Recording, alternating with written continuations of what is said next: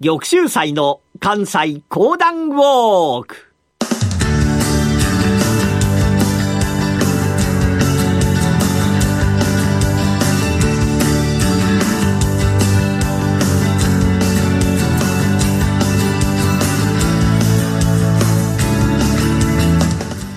玉州祭の関西講談ウォーク。この番組はなにわの講談師玉田玉州祭さんにこれまで歩いてきた歴史上の人物や出来事にゆかりの深い関西のさまざまな土地をご紹介いただきます。今月お届けしているのは室町幕府最後の将軍足利義昭のお話。それではこの後玉州祭さんにご登場いただきましょう。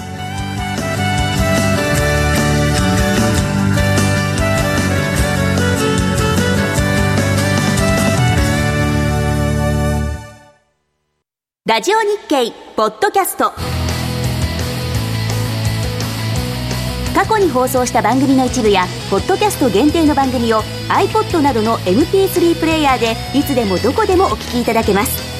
詳しくはラジオ日経ホームページの右上にあるポッドキャストのアイコンからアクセス。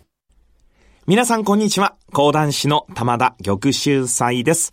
今月の玉田玉州祭の関西講談ウォークは、第15代将軍足利義明をお送りしてございます。いやー、この時代は本当にややこしいですね。うん、いわゆるまあ戦国時代と呼ばれている時代でございますのでね、将軍といえども、なかなか抑えきることができなかった。あちらこちらから新しい勢力が出てまいりまして、その勢力が古い力をば打ち破っていく。そうですからもうね、名前が行さん出てくるんでございます。まあ、講談師、中瀬の時代なわけでございますが、前回お話をいたしましたのが、本国寺に仮御所を構えました義明のお話でございました。信長の力を借りまして、いよいよ京へと帰ってきた。ところが、手ぐすねを引いて待ってございましたのが、三好三人衆。いけと掛け声をばかけますと、用意をしてございました軍勢が、一気に本国寺を襲いかかった。まあ言いましても将軍でございますから、警備をしている者たちはたくさんおります。バタバタバタバタバタバタバタとやってまいりまして、申し上げます。あの、三好が、三好がこちら、本国寺に攻めてまいりました。驚いたのは義明でございます。まだ足元も何も固まってはいない。え、そうか。すぐに、すぐに援軍を要請しろ。援軍を要請しろ。さあ、義明、自分の味方になってくれそうな者たちに、すぐに援軍の要請の使者を送ったのでございます。まず最初にやって参りましたのが、浅井、朝倉、また細川といった面々がやってくる。しかしながら、これでは心もとない。信長じゃ信長のもとにも、信長のもとにも、すぐに、すぐに使者を送れはあまあ、時は冬。1月でございます。あたりは雪がしんしんと降っておりましたが、死者がそのままかけてかけてかけてかけてかけてかけてかけてかけてかけてかけてかけて、やっとやってまいりましたのが、信長がおりました岐阜でございました。申し上げます。足利義明様より死者が来てございます。うん、そうであるか。一体どのような要件であるさあ、織田信長が足利義明の使者と会って驚いた。何？足利義明様がそのような、ん？あい、わかった。しからば我ら今から兵を挙げて、京に向かうぞさあ、織田信長が兵をば整えますと、雪深いい山の中を、どんどんどんどんどんどんどんどんと駆け抜けてゆく。ところが、急ごしらえでございます。冬の対策というのが行われてございませんから、自分の配下の者たちが、バッタバッタバタバタと倒れてゆく。信長様、倒れているものも出ておりますが、うん、そのようなものは放っておけ。早く行かなければ、戦が終わってしまうまい。さあ、自分の配下の者が倒れているにも気にかけず、そのままどんどんどんどんと先を進んでゆく織田信長。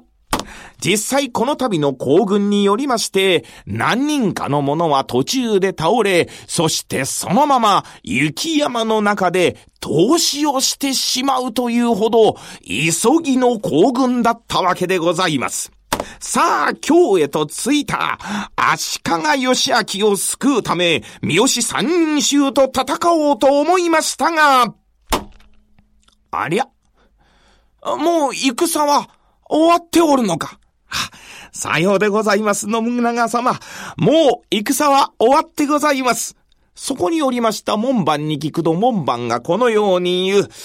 浅井、朝倉、また、細川様の援軍がこちらにやって参りまして、三好たちを蹴散らしてくれました。そうであるか。間に合わなかったか。残念無念。三日かかるところを二日でやってきたのに、間に合わなかったか。しかしながらこのまま帰るわけにはいきませんから、足利義明に会うことと相なる。信長殿、よーく来てくれた。あ、私、急ぎに急いでやって参りました。三日かかるところを二日でやって参りましたが、しかしながら戦は終わっておりました。ご無事で何よりでございます。うーん、よく言うてくれた。その方が来てくれるであろうと信じたから、我は心丈夫であった。しかしな、信長殿、そなたが住んでおるのは山の向こう岐阜じゃ。こうなるとこの今日で万万がいつのことがあった時にはこの旅のように間に合わぬかもしれぬ。そこでこの今日の中にじゃ、攻められても攻めきれぬような立派な城を作りたいと思うが、うん。兄、義輝も本拠を置いた烏丸に城を築いてはくれぬかのこの度、その方、遅れてきて、何の仕事もしておらんからの。まこのように足利義明に言われたんですから、まあ、信長も文句は言えない。